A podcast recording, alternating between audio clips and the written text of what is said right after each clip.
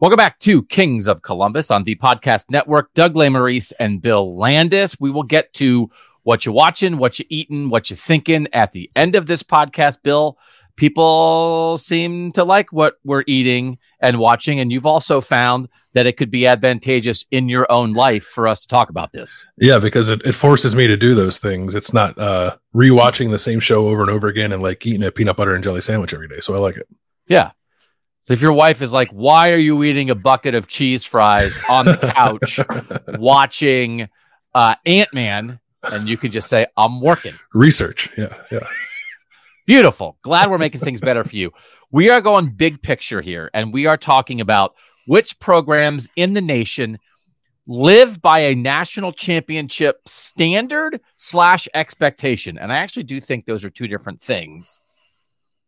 And we're going to talk about where Ohio State fits into that. We do have some research, but we are playing off, Bill, something that Gary Danielson said when I talked to him at Big Ten Media Days. Gary Danielson, who has been doing SEC games on CBS for two decades, is now going to be doing some Big Ten games. Now that CBS has, I think he's going to do the opener because Indiana, Ohio State is on CBS they have two games that opening weekend. The other game is Northwest, Northwestern Rutgers. I assume they're going to send the best crew to Ohio State, Indiana. So, like, do you uh, right? Do we think Gary Danielson and Brad Nessler are going to do Ohio State's first game? Yeah, it has to be. I, I I either forgot or didn't realize that the the other game was Northwestern Rutgers and couldn't for the life of me figure out why they did that. Um, but yeah, it's got to be Ohio State, Indiana. Unless Gary Danielson really wants to have opinions about Northwestern T-shirts and what they might be wearing under their uniforms, and oh, they're supporting Pat Fitzgerald. Northwestern is is losing its mind. Okay, so he said, Bill, when I was asking him about like the difference between the SEC and the Big Ten, one of the things he pointed to was there are multiple programs in the SEC that he believes live by a national championship expectation, right? Mm-hmm. And I think he said six teams. And so we're going to get into those six teams, but that spurred us toward this conversation. What did you think of that when he said that? I thought it was true. Um, I think there there are degrees to that, which which I think we'll get into. Like how how serious are those expectations, or or or to what extent are you willing to chase that, and and how does that impact job security for your coach and and stuff like that. But just sort of baseline, we think our program should be contending for national champions championships. That that number felt mostly right to me. Maybe we'll we'll end up quibbling with it a little bit as we go through the list of schools we're talking about here. But I think that is a distinction between northern and southern football, the SEC and the Big Ten. So we'll get to that, and we're going to come up with numbers, and we're also going to use the word delusional on this podcast, which is uh, it's a great word. And it might apply to multiple things here. You think, for instance, that you're going to be able to watch TV and eat food and tell your wife that it's research. You might be delusional. There are other schools who think, oh, yeah, we're going to win. We're shooting for a national title. It's like, okay, great. Shoot for it. But I'm here to tell you, live in the real world. Right.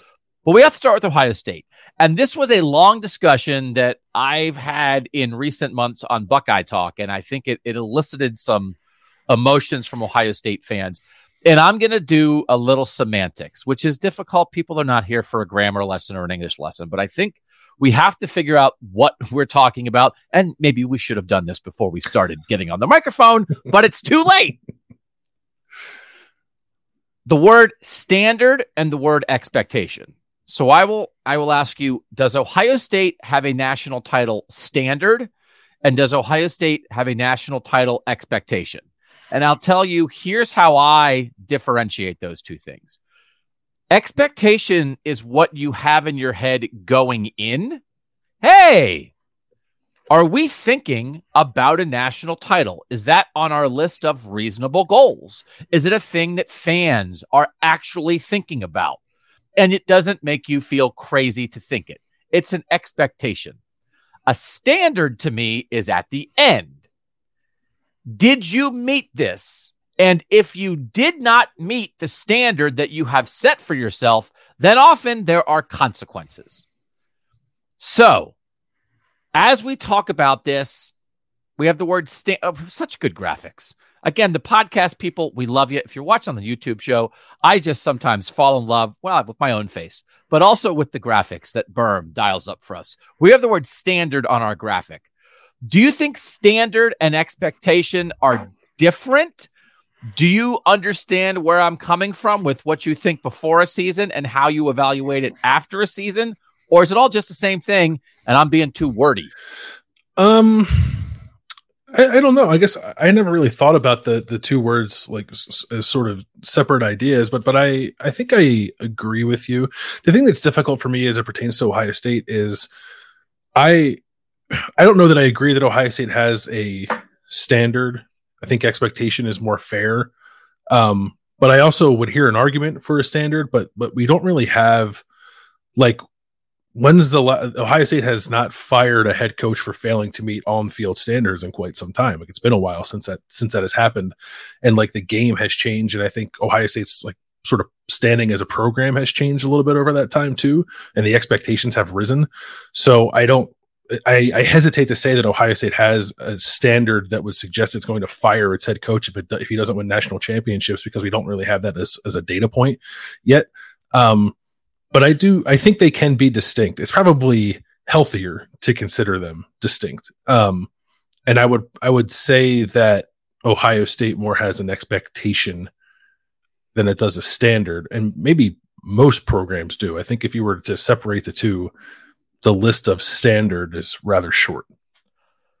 So, in the previous discussion I had about this, we used the word standard. And I said Ohio State does not have a national championship standard. You can't have a national championship standard when you've won two national championships in the past 50 years.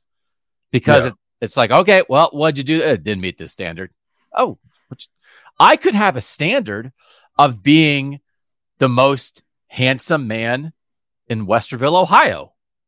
But Clark Kellogg lives in this town. So I'm never going to be that. And also, there are just other people walking down the street in this town. So I can have the standard and never meet it.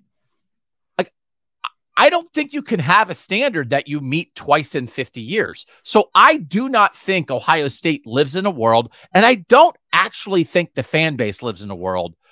And this is like where hot take artists come in where and this is a thing people do in sports. It's like well is that season a, failure or a success because that's all there is in life. I don't think ohio state people coaches administrators board of trustee members players fans think if they don't win the national title a season wasn't a success. That the standard is a national title.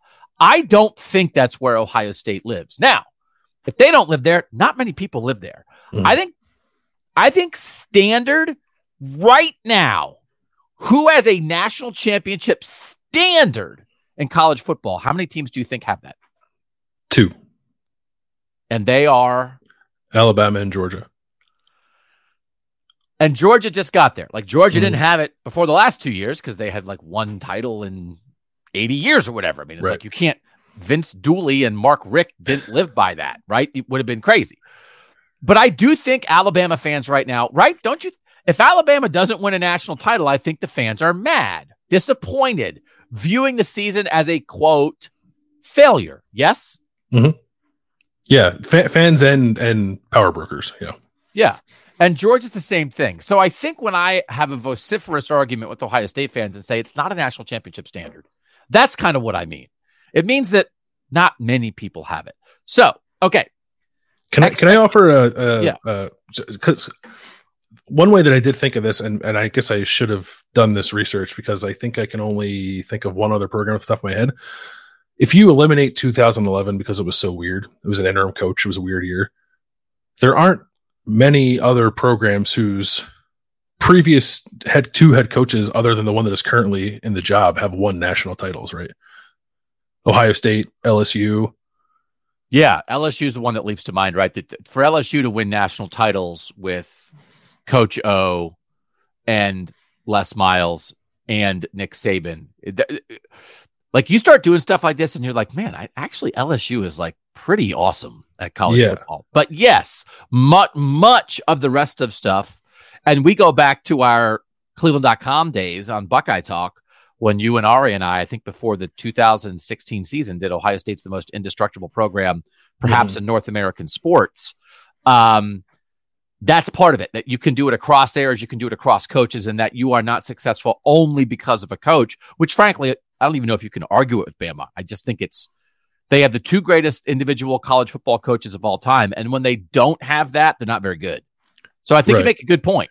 It's uh, it's just like it's it's hard to contextualize for me sometimes because standard I think has has come to be defined by Nick Saban in Alabama when then like that did not exist prior to that being established and probably will not exist after Nick Saban goes on. You might have a team like Georgia win I don't know, two titles in five years, or a Clemson who won two titles in three years or four years, whatever it was. Like I think those things will continue to happen. But Nick Saban's run of dominance, I just is, is unprecedented, but also then sort of tilts the view of everyone when we have this conversation. So I just I just mentioned the the fact that Ryan Day's two predecessors won national championships as as perhaps offering it up as something we should more realistically use as as a tool to define who has a championship standard and who doesn't rather than are you stacking championships on top of championships? And then if you don't be dis- are you disappointed because of that? So let me ask the question this way because i do believe standard implies consequences. If ryan day continues to be as successful as he's been and let's say that means regular playoff appearances especially in the 12 team playoff and let's say that means 50 50 against Michigan, right? I, I, we can pretend that Ohio State's going to get back to winning eight out of 10 or 10 out of 10 against Michigan. Let's just say it's it's the new 10 year war. Okay.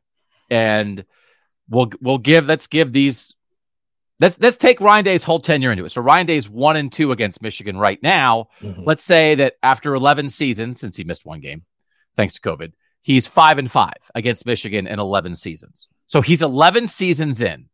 He's five and five against Michigan. They've been a regular playoff participant. They are very, very good. They are in the mix for the national championship every year, but they don't have one. Would there be pressure to make a coaching change? Would there be discontent, internal or external? Would Ryan, whether Ryan Day said, you know what, I can't get over the top here, I'm out or whether the new AD, because it's not going to be Gene Smith, is like, you know what, this is unacceptable. It's, but you've been here a decade and we don't have a ring. Could you see that world? Because that's what we're trying to define standard. And then if you don't get there, highest level, but short of a ring, would there be consequences? I, I think there would be. And, and I, I think I think there should be like that. That to me is the the threshold for Ohio State. You, are right that they went 50 years without winning one, but then a new precedent I think has been established where if Ohio State is not winning a national title once every decade, then I think that is falling short of the standard that has been set here. So I think there would be consequences for that. So then I think you do think they have a national championship standard. Yeah, I, I, I do. If you if you define it in those terms, then I do. I, it goes back to what I said. Like, what what does standard mean? Does standard mean that Ryan Day doesn't have a title four, four years into this, get kick him out and send him on his way? Like, I, I don't know. That feels drastic to me. Um, but like Tressel won one in a decade or or so. Urban won one in seven years. Um, I think it's okay to hold Ryan Day to, to that similar standard, and I think every Ohio State coach after him should also be held to that standard and that that standard would have consequences. Let's mm-hmm. say Ryan Day has made, say, it makes the playoff every year. Right. Yeah. So, so he's that, but that also means less. That also will, will start yeah. to mean less than it's meant in the last eight year or nine years. Yeah. But you run into like a Georgia buzz saw a little bit. It's like, ah, USC, they got some stuff going on now. Ah, they're just like a super team that popped up at Florida State. Oh, wow. Texas and Oklahoma are really thriving in the SEC. We're right there. We win some games in the playoff. We play some barn burners. Man, we're just a little short. We're definitely one of the three or four best programs in the country, but we don't have one. So I think if you think that, because that's part, if you think there ever at any point in a coach's career would be consequences if you don't have a ring and then you're deciding is it after three years, is it after five, is it after eight, is it after 12? But that not having a national championship would be a blemish on your record, then I do think you have a national title standard. And you think that's the case at Ohio State. I think I would argue, man, if you're there every year, like, I don't know, like stuff happens. There's a lot of good teams. Mm-hmm. You're in the mix. I just value being like being in the mix is being in that. That's what it's all about to me. And consistently being in the mix is what it's all about. And of course you i guess you want to get over the top and i i guess you you need to get over the top at some point and win one and have a parade but firing somebody for not with a you know an 875 winning percentage i don't know I I don't know if I would get there. I might just be like, keep chugging along, man. I think it'll probably happen eventually, but boy, oh boy, Ohio State's pretty good at football. Yeah, and I mean, I, f- I, I feel that, and, and I think I think some fans, I would venture to say that a larger percent of percentage of fans agree with you than don't. Um, I I do find it difficult to like kind of figure out how you should feel about it as we move forward into a world where access to being in the hunt is easier. Like what what now defines being in the mix once we get to the 12 team playoff? Is it simply making the playoff? Because i would argue that, that that is not it. Um that's the for ohio state simply making the playoff is going 10 and 2 every year and i don't like no offense it's not wisconsin so i don't, I don't think that's what it should be. Um if you're going to tell me that like getting to the semis is in the mix and you're doing that more often than not i it's probably pretty hard to part with the coaches doing that um, I don't know, like off the top of my head, but there are NFL coaches, right, who get fired because making the playoffs regularly is simply not good enough, right? Like, don't you eventually have to get to the mountaintop in the NFL if if you're, you know, if everything else is right and you're a team that's in contention, like merely being in contention all the time, I don't I don't feel like is accepted at that level. So I'm I'm not really sure why a program with the resources like Ohio State should accept this, accept it. Just say it. You know the example you're thinking of. You lived the example. Andy Reid in Philadelphia. Yeah, but didn't, but, but Andy Reid like bottomed out when is like his last year, didn't he? So so he did, but he didn't get fired in Philly because they kept making the NFC Championship game and not winning the Super Bowl. He got fired in Philly because they stopped making the NFC Championship game, right? So, but you were a were you a, a malcontent Eagles fan? It's like, oh, I can't believe they lost the NFC Championship game again, right? I don't know, like what? So yeah, how did people view that? Were, were Eagle, were Birds fans out? You're wearing another Philadelphia t-shirt. How can I not bring this up? there are no pictures of Eagles defensive players on it today, but it is no. a Philadelphia. There's a Liberty Bell. Yeah. Were were Eagles fans like get this guy out after no Super Bowl championships? Yeah, they were. And like I remember distinctly having like my wife actually gets mad at me now because I am like back to being an, an annoying Eagles fan because when we first started dating when I was in school, I like and she's a huge Steelers fan and I like kind of like the Steelers because my uncle liked the Steelers when I was growing up. Um, but I told her like, no, I'm not much of an Eagles fan because I don't like Andy Reid. Like he doesn't he doesn't do enough for me. Um, and I was not alone in that sentiment. And hindsight, I have come to appreciate Andy Reid. Um, but in the moment, yeah, I was done. Get, getting there and not getting over the hump was agonizing. Okay, well, tell Ryan Day that. Hey, yeah. if you don't get over the hump, man, the hindsight's going to be great.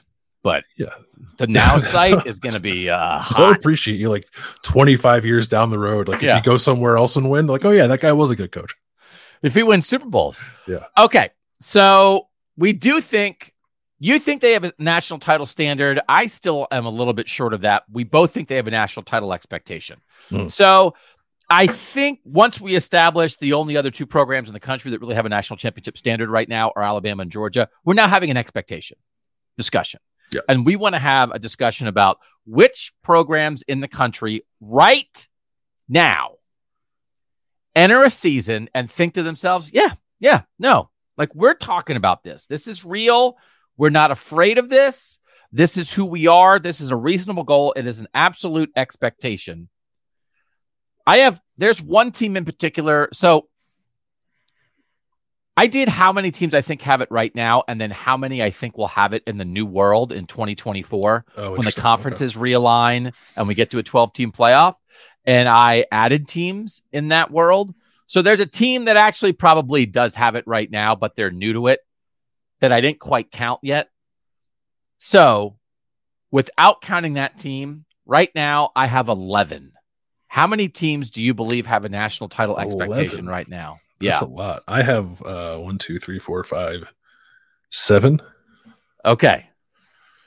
Let's do it. Now, again, we're going to list them first, and then we'll come to another category where we say, are they delusional or not? It's like, congratulations on your goals. They're ridiculous. We got to come up with the thing that I say at the end of that because normally I'd say Buckeye talk, right? Congratulations on your goals. They're ridiculous. Kings. Kings KFC, Philly Billy, and French Vanilla. So people did people want us to have that be the name, Philly Billy and French, but they want it to be French Vanilla. Yeah. But my name is not French Vanilla. It's French Vanilla. So I don't know why I have to change my name. You, maybe you should be Philabilla and Philabilla. French Vanilla. Like, why do I have to change? Uh, I mean, French vanilla has more of a has a better ring to it than I know. Philabilla does. If I'm being honest. Philabilla. It's for a reason. the reason's coming. It's for a reason. Okay. We'll get to what you're watching, what you each, and what you're thinking at the end. How many teams in the current SEC do you believe have a national title expectation? Uh, in the current SEC, I only ha- I have three. Oh, so you disagreed with Gary. See, I listened to Gary Danielson. He said six. So I made five at least because I was trying to listen to Gary Danielson. So who are the three that you have from the SEC? Georgia, Alabama, and LSU. Okay. I also have those three, but I also added Florida and Tennessee because Florida remembers Urban Meyer. Florida has lots of good players in the state of Florida. Florida cares about football. And Tennessee, and we'll get to them later, but but Gary Danielson specifically said Tennessee.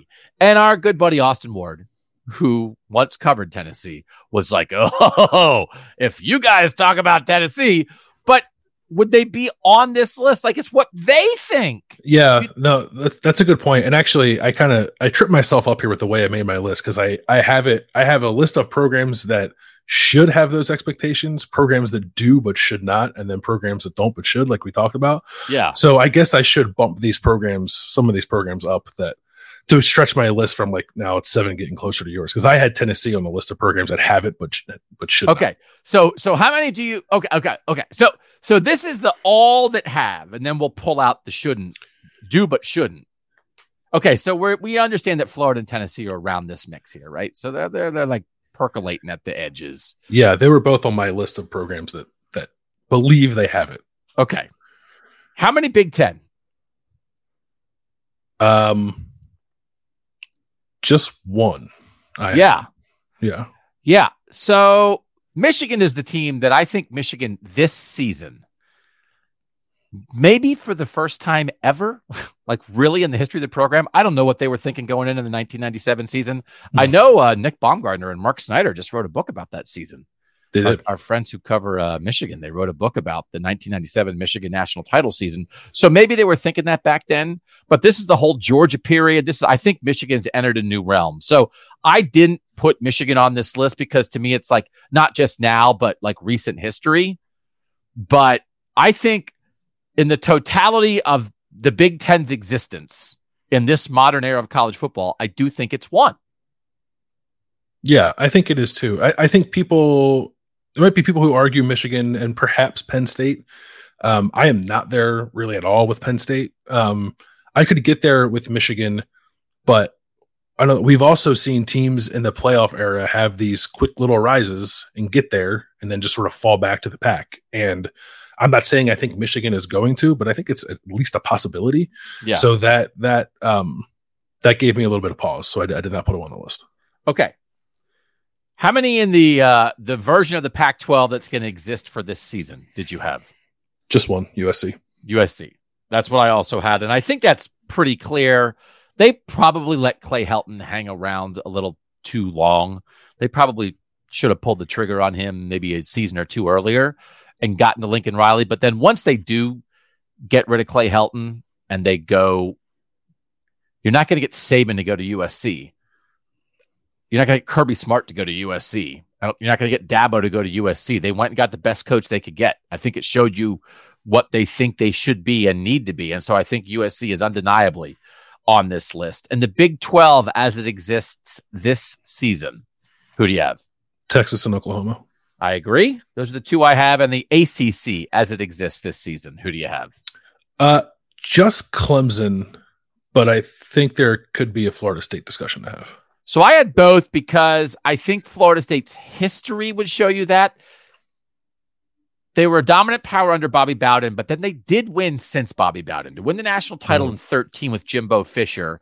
And they, you know, once Jimbo left for more money, they didn't let the Willie Taggart thing go on very long before they That's were like, this is like, that is, they did not say, well, let's give him five years to be fair here. They were not fair. They were like, nope, and went to Mike Norvell. And I think they're going to be really good this year. So I think Florida State history, consequences, and current on field ability, I was pretty comfortable putting them there. I think that's fair. I, I I was thinking about what I said earlier about the programs that have had successive coaches win national championships, and obviously Florida State did that. But then the Taggart dip, if you want to call it that, and and like Norvell seems to have it going in a good direction. Um, but I don't know. And they're like a little bit of a darling going into this year. I don't, I don't really feel like they're as much on the doorstep as maybe some of the national media would, would have you believe they are. But I do think they're heading in the right direction. So, but I think, I think you're fair with your assessment. I think given, given their history and action actions, it does line up with a team that thinks that way. So I wind up with 11 Alabama, Georgia, LSU, Florida, Tennessee, Ohio State, USC, Oklahoma, Texas, Clemson, Florida State. Gary Danielson said six I listed five. I think he said these five. And then you and I were trying to figure out like who would the sixth be? Do we think it would be Auburn? Do we think it would be Texas A&M? Who do you think it is? I think it's probably Auburn because they've done it. Yeah. Um, and I had Auburn on my delusional list. Okay, so let's get to the delusional list. Okay, so we're talking about who has it, who has it but shouldn't, who doesn't have it but should. So we are on the you're crazy, congratulations, but it's a pipe dream. Of the 11 that I listed, I think my only pipe dream is Tennessee. That I don't know that I think they have it and I don't know why they have it. You made your delusional list. Who was on your delusional list? Uh, so Tennessee was on it, Auburn was on it, um, I had Florida on there, and and I know like they they won with Spurrier and with Urban, um, but I think there's just like a longing to get back to the Urban days there that frankly I just don't think is ever going to happen, and they would be a lot happier if they did away with that. Um, and part of that too is the recruiting um, scene in Florida at the moment with like Florida State's doing a little something, Miami's throwing a bunch of money around, Alabama has recruited really well there. Like everyone's going to the Florida. I just don't know. I just don't know if they can build up the roster the way they used to be able to to be as dominant as they once were. So I, I think it's a little bit delusional to have that expectation down in Gainesville anymore. Um, so Tennessee, Florida, Auburn. Uh, and I don't know. You can you can tell me if you think this program actually has an expectation. I kind of feel like Notre Dame does. So I did not put Notre Dame on this list. I thought long and hard about putting Notre Dame on this list. They haven't won a national title since 1988. Brian Kelly left in part, maybe he even said it, because I think he believes he can win a national title at LSU. And maybe he had reached the point where he didn't think they could win one at Notre Dame, even though Notre Dame made the playoff twice, didn't really compete in the semifinals, made the national title game in what, 12, got the doors hmm. blown mm. off there, like right there on the doorstep, but we're maybe never going to get over the top. And Brian Kelly was like, well, thanks, guys. I'm going to fake a Southern accent and dance a jig in a circle in Baton Rouge because down there they know how to win national titles. So I did not have them on this list now. I did not view them as delusional and living in this world when they shouldn't, but I do have them on my other list in oh, the interesting. new world. Interesting. You, do you think they have it now? Do you think they belong on the delusional list? I, I do, but but you know, I it's very possible I'm, I'm, wrong about that. I just I, I, feel like I feel like Brian Kelly very clearly does not think that Notre Dame has an expectation or ability, but I I do feel like the institution, the fan base, Marcus Freeman, um, is selling in some regard like we are a nationally competitive is probably the wrong way to put it because I feel like that's a step below what we're talking about because I do think they're nationally competitive and relevant, but actually capable and and expected to win national championships. I don't think they're there. I don't know that they'll ever be there, uh, but I do feel like they carry themselves in that way. Um, and part of that I think is feeling slighted by Brian Kelly's decision to leave there because he thought they weren't capable of doing it. I think there's something there with Brian Kelly thinking he can't, leaving, them hiring Marcus Freeman, Marcus Freeman, I think in that staff maybe getting even more aggressive in some of its recruiting, and then the expectations actually rising in the wake of Brian Kelly's departure, mm. partly because of what you think Marcus Freeman can bring to the table as a young, aggressive, smart head coach. And also because maybe it woke him up a little bit like, oh, okay. Well, if this guy doesn't think we can do this, then maybe he's right. And maybe we need to do some things to show that we can do it. So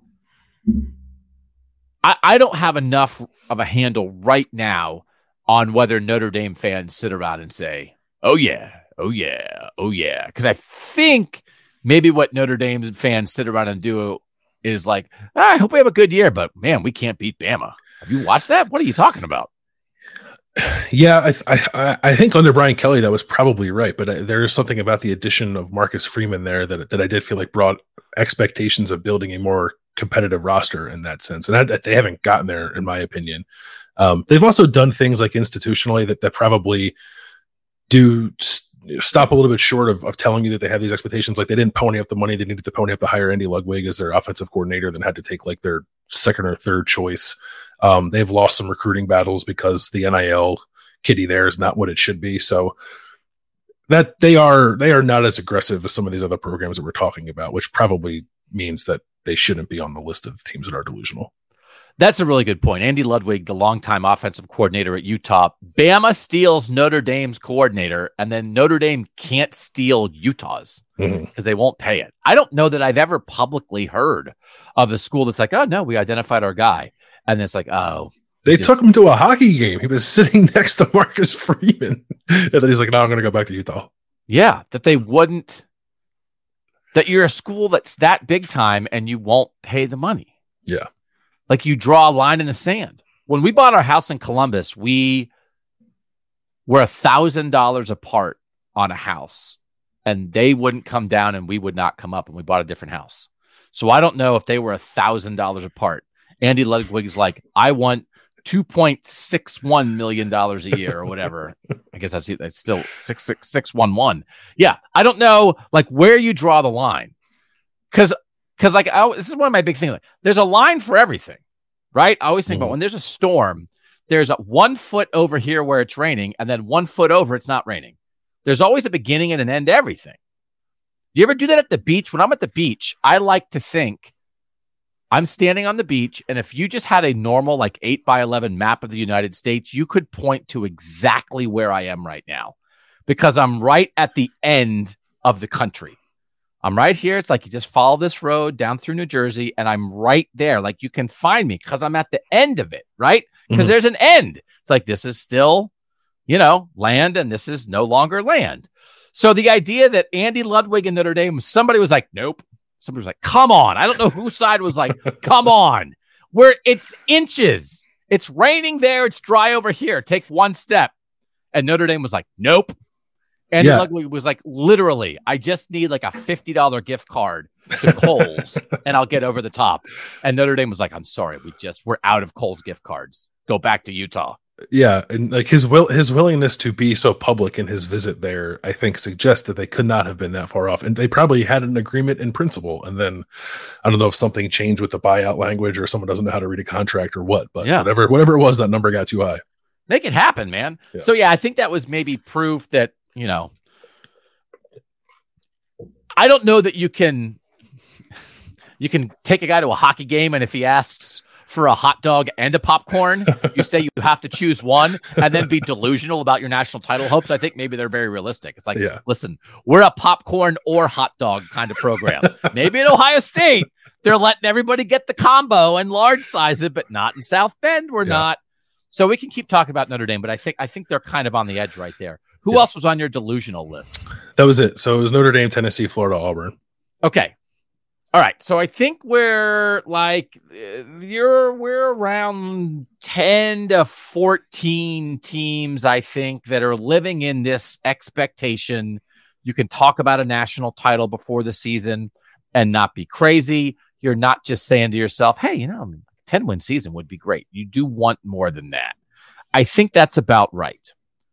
So let's think about the new world that is coming in 2024 when everything is going to change. And the, the teams that we are particularly interested in here, Bill, are the teams that we do not really believe have lived by a national championship expectation in this modern era, but now maybe should. And I'm going to play a game a little bit with you as as we do this. Okay. And because the numbers here matter. And we were talking about our favorite college football stats sites. I don't know, maybe there's some stats services we can purchase, or there's one that we both really liked where it was just like a guy doing it. I would pay the guy to keep doing it more, but they didn't update the stats with 2022. So I had to do a little hand math here. And also, even on that site, they don't count the wins if they've been vacated by the NCAA, which makes mm. me want to rip that Liberty Bell right off your chest because it's like, can we just please live in reality? I just want to know who won the things. Like, yes, maybe you got in trouble. We'll make a little designation that you were naughty, but can we just have the real wins, please? So I think this is right. It's not a math show. 1998 is kind of like the birth of modern college football. It's first year of the BCS. And by the way, that's like 25 years ago now. It's kind of a nice little shorthand. So I went back and I grabbed the teams, not winning percentage, just raw wins. The most wins in major college football, Power Five, Boise State always pops up. No offense to Boise State, but that's not what we're doing here. Power Five teams since 1998. Do you want to guess how many of them have 200 wins or more since 1998? So that's 200 wins in the last like 25 seasons. 15? 20. Okay.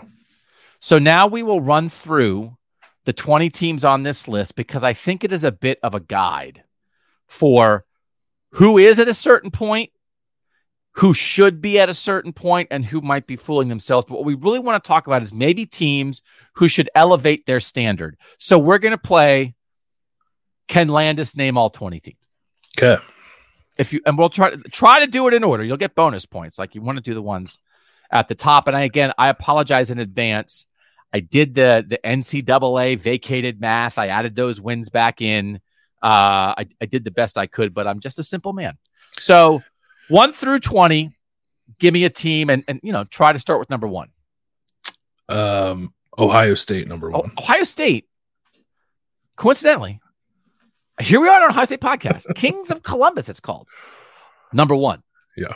265 wins by my count. Who do you think's number two? USC. USC is number nine. Oh, because wow. they had a little bit of a dip in there. Yeah, they got Helton. Yeah, they got Helton. Um, Alabama. Alabama is tied for second. Okay. So that's a good guess. So we have Ohio State, Alabama, and USC are three of the top 20. Who else you got? Florida State. Florida State is number nine, tied for ninth. Again, they had a little bit of a dip, right? Like after mm-hmm. Jimbo left and kind of were in the wilderness for a little bit, but uh, tied for ninth with USC. That, that's like surprising low, low to me. Um, I mean, I know who else is on the list. I'm trying to get them in order. Um, yeah. Oklahoma. Oklahoma is tied for second with Bama. Okay. Because they're they're dips, right? They didn't dip from Stoops to Riley. Yeah. And Bob Stoops won the national title in 2000. So like they they've been pretty consistent. They have not really had a drop off. Their drop off was last year. Last year. Whatever it was, six games with Brent Venables last year. Yeah. So that was their drop off, but they're still tied for second with Alabama. All right, who else? LSU. LSU is sixth. So that's a good guess. That was your sixth guess. They are number six. There are two teams that are ahead of LSU, though, that you have not yet guessed. Uh, Florida? Florida is number 12. Okay. Good guess. Just a little bit. Uh, there are 220 wins, but they are uh, number 12. And again, I hope you guys are playing along at home with Landis. Maybe you're screaming things at I'm your sure, phone right now. I'm sure you're screaming things. Uh, I feel I just like I want to say Texas, but I feel like there were too many like six, seven win seasons in there for them to be up there. But I'll say Texas. Texas is in there. Texas okay. is thirteenth, so that's okay. I mean, like yeah, they dipped, but also they were really you know they had some really good Mack Brown years in there. If we're starting from '98 right through 2007 or so, Yeah. they're humming pretty good.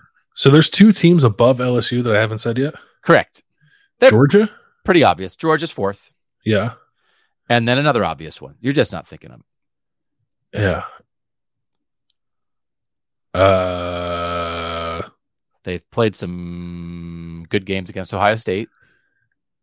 Pretty famous games. They've Michigan? won. Well, Michigan is on the list. We'll give you a Michigan guess. Michigan is 15th. Michigan is 15th on this list. That's your 10th guess. You're 10 for 10 so far in getting. So I'm going to set the over under at 18 of the 20 that you'll get. You'll get 20 guesses. So 10 guesses in, you have 10 right. famous games against Ohio State. Yeah. Big stage. Oregon? Revenge. Revenge, even. Oregon. You guessed Oregon. Oregon is tied for seventh. So that's a good guess. Oregon is tied for seventh. You're 11 for 11 so far. Very famous games for Ohio State.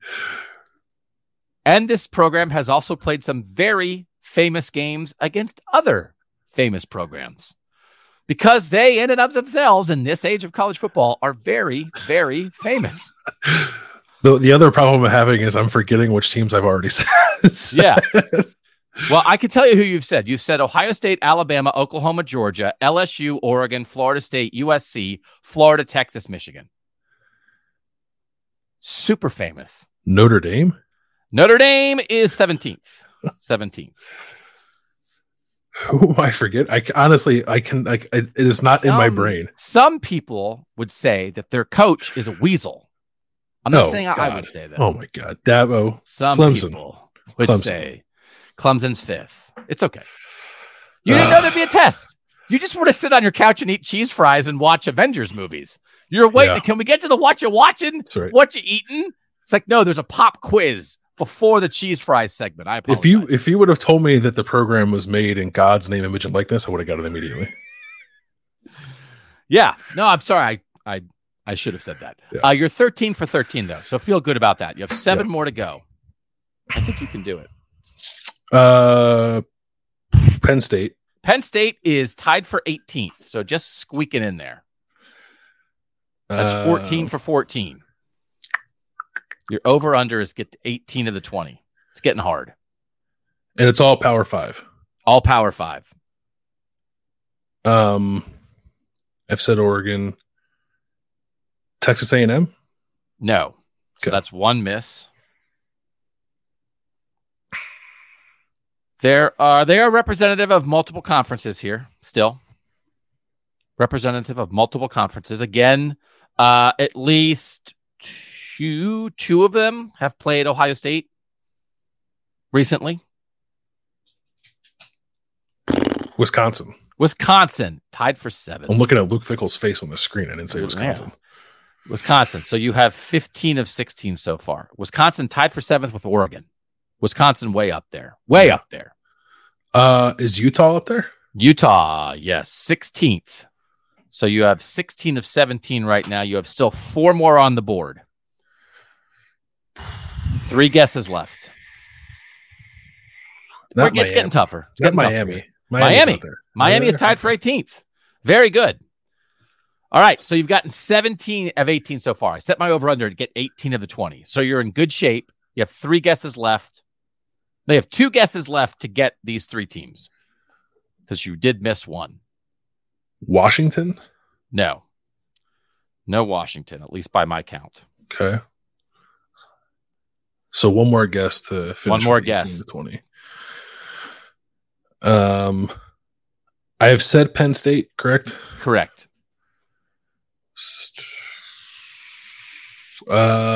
Uh, Baylor. Not Baylor.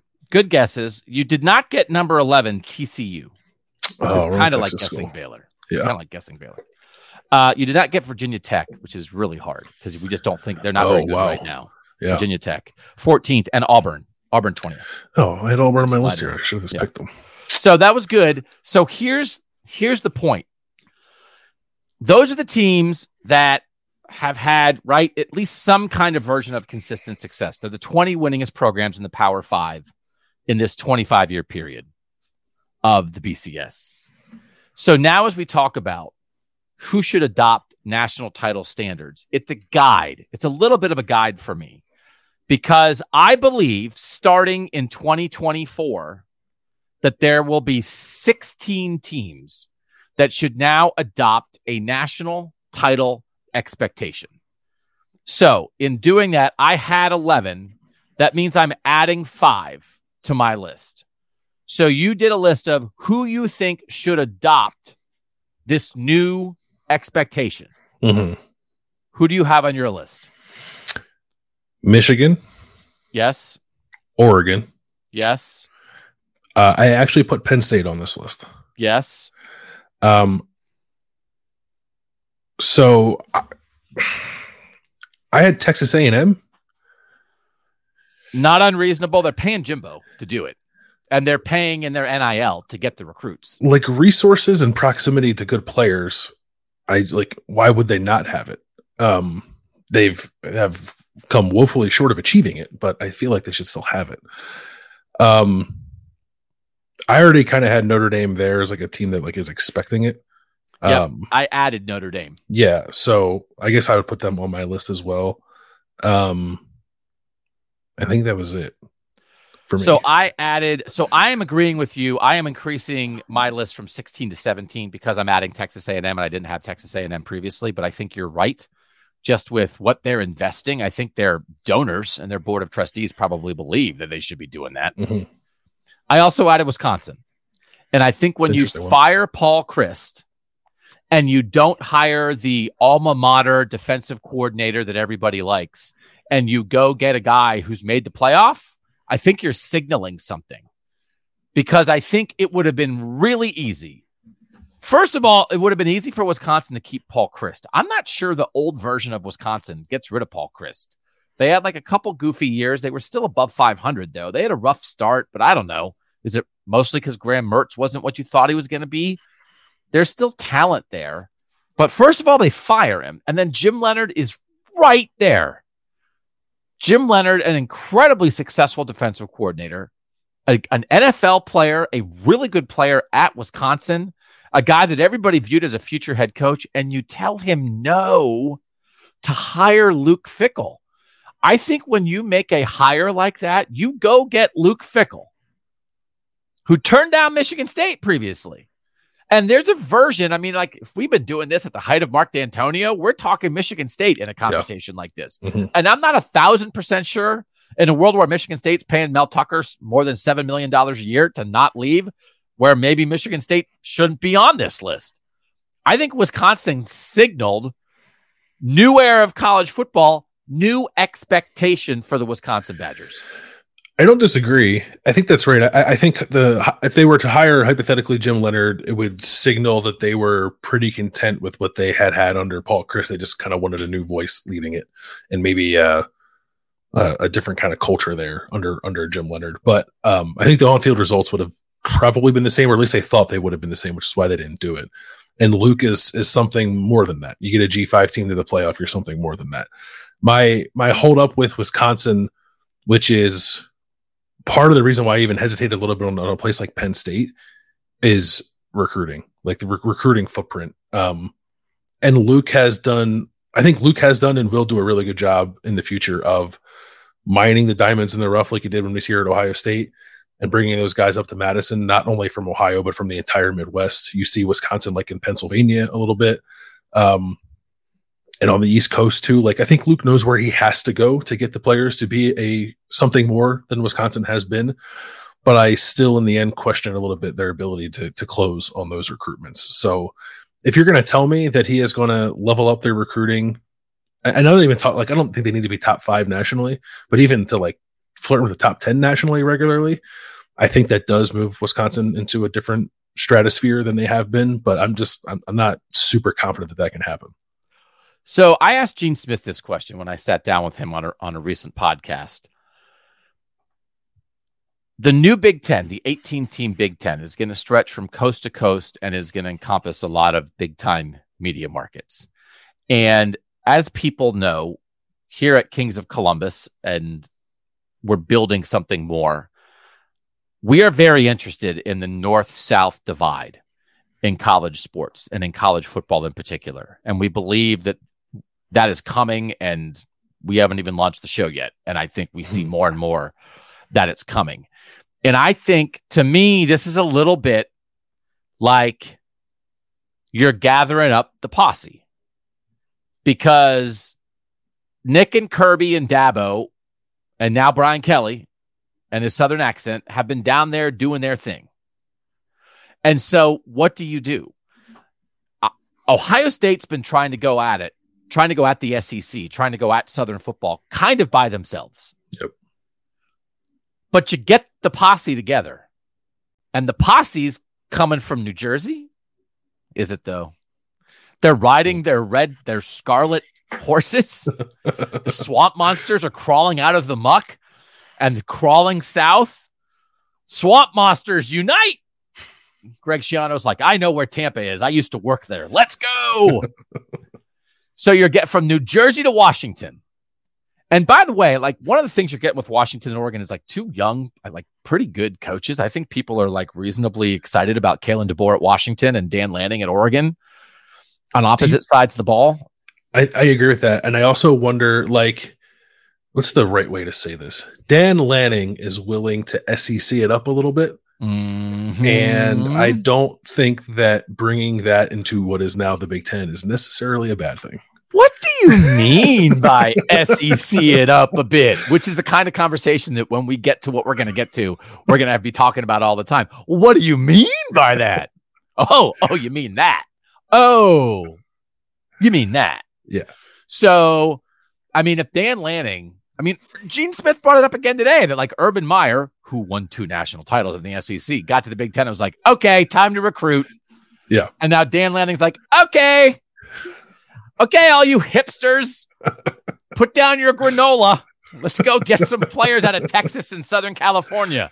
Yeah. This is how we do this. Now, listen, Mario Cristobal was doing that at Oregon before too. But like, are we going to do this or are we not going to do it? So when you get an 18 team league and you're getting everybody together, I think you have to marshal the strength of the league.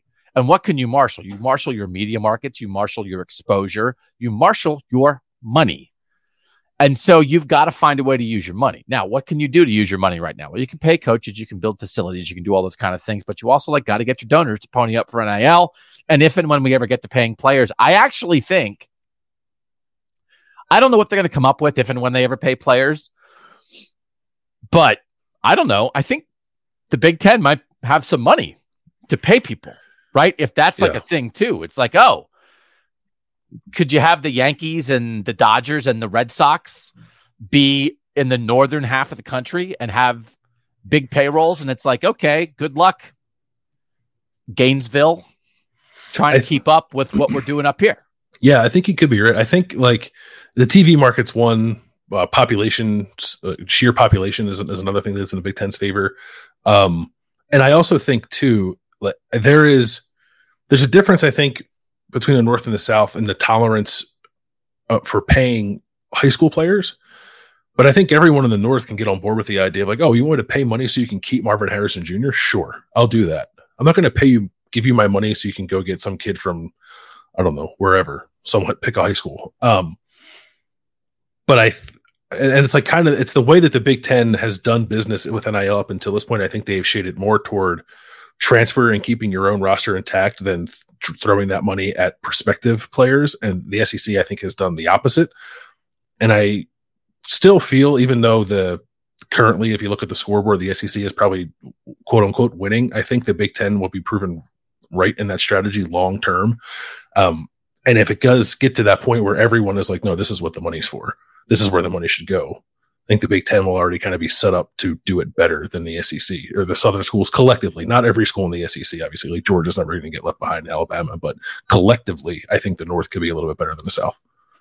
I think Northern schools should put up billboards in Southern towns and say, Are you a young college football player unhappy with your choice? Transfer to Illinois. Tra- transfer to Wisconsin like set up like the Taiwan Malone billboard system. Like, okay, we even like, all right, we lost out this guy first time around, but soft landings. It's a little colder. We'll buy you a parka. We'll get you ready yeah. for the league. Let's do this. So in this world, this is the world that I am. I'm not just trying to like conjure it into existence. I want them to realize it. I want them to realize what they're building. I want them to realize that that this is something. This is the way to do it because there's the guy, there's the SEC ESPN guy, Peter Burns or whatever, who is always tweeting out things and they're factual. It's like, uh, like he tweeted out one thing that was like national titles in baseball, SEC, this many and big. It's like, okay, what, what are you? But in football and men's basketball, right? It's like in the last X number of years, the SEC has like 19 and the Big Ten has one. Yeah. The only thing the Big Ten has since 2000 is Ohio State's national title, Twi- with two national titles, and 02 and 14. They haven't won a men's basketball national title since Michigan State in 2000, right? Like mm. you and I covered Big Ten basketball, you know that the, is ingrained in your head. So it's like, okay, but also a decent chunk of that is built on like, all right, it's Bama football and Kentucky basketball. And it's like, I get it. Billy Donovan had a good run there. But like, okay, so so the national championships matter. You can't deny the numbers. The numbers are the numbers. And Florida and LSU and Georgia and other teams have contributed there. And people in the Big Ten have not contributed. It's been Ohio right. State against the world. It can't be, again, the Ohio against the world shirts are okay. We're going to make shirts here. It's not Ohio against the world, it's North versus South, right? Because Ohio against the world is a nice slogan. And when it works, it's cool, it's lopsided. There's a lot of the world. so I think you just want some friends. Yeah. You just want some people in your posse. You can get on your horse and ride out into the desert by yourself, but you might fall off your horse and fall on a cactus. And then you need someone to pull the needles out of your butt. So you need Michigan and Penn State and Wisconsin and Oregon and Washington and USC honorary Northern team to That's come right. along for the ride. The idea of the Big Ten rounding up an 18 team league with the goal of going after the South. Is that real or is it a thing that we just talk about on this show? I mean, is it real in the sense that like that is what they're thinking as they do this? I I don't know. I think you're right. I, I think it's more getting them to realize it because I think it can be real. Um, they are I, I don't know, like when, when Texas and Oklahoma went to the SEC, there was so much discussion about consolidating that kind of football power in, in the South. Like that's true. Like they're they're tremendous football brands. I don't feel like that's been discussed enough with some of the additions that the Big Ten has made, like with USC in particular, but even like Oregon is a really good football brand. Like what what is the distinction? Like Oregon at its peak and Oklahoma at its peak at the moment, like are kind of the same to me. I, I don't know. Um, Texas and USC are kind of the same to me, and USC might even be a little better, maybe, or, or have a yeah. little bit of a higher ceiling. I think. I um, so I don't I don't know why they're not talked about in the same terms. And if you want to get into the muck and like talk about the middle tiers and the bottom tiers, I think they'll, they'll you know we have plenty of time to do that and truly compare them top to bottom. Um, but just sort of generally, I don't I don't think that there is this monumental gap between the two. I think the the North, as we are defining it, um, has consolidated power in a pretty significant way to make that kind of charge. So you need your best teams to then embrace a national title expectation. Now, and I actually think this can be to the North's advantage because it's, we're talking expectation, but you can embrace the expectation without adhering to the standard, which means if the South believes, ha ha ha, we fire our coaches faster. oh, do you want to see like Texas? Texas is like, we have a national title standard, which causes us to fire people. I don't think Tom Herman would have gotten fired in the North. And I think no. if you let Tom Herman figure it out a little bit, I think there might have been something there. They pulled the plug pretty quick on this. I'll be curious to see how long of a leaf Steve Sarkisian has at Texas because it feels like they might be getting something going there. But if it doesn't happen this year or next, I don't know. Lincoln Riley is a kind of a rare dude. Brent Venables was the number one assistant in college football for a decade. Oklahoma got him. If he has three rough years, and the you know as they're moving to the SEC, I don't know what they're going to do. You're going to you're going to fire Brent. Maybe if you think that now Oklahoma has to adhere to an SEC standard, which means you're delusional and intolerant. Woo! Whereas, for instance, people have complained a lot about James Franklin at Penn State over the years. Is he maximizing? Is he a great in-game coach? All these different things. Guess what? Penn State is pretty right now. Pretty good. Yep. They let it work itself out. Jim Harbaugh maybe got saved by the COVID season. It felt like he was on the edge. Guess what? He worked it out. Michigan's really good right now. So what James Franklin and Jim Harbaugh have done at Penn State and Michigan, I think has positioned those two programs to absolutely have national title expectations now and in the future.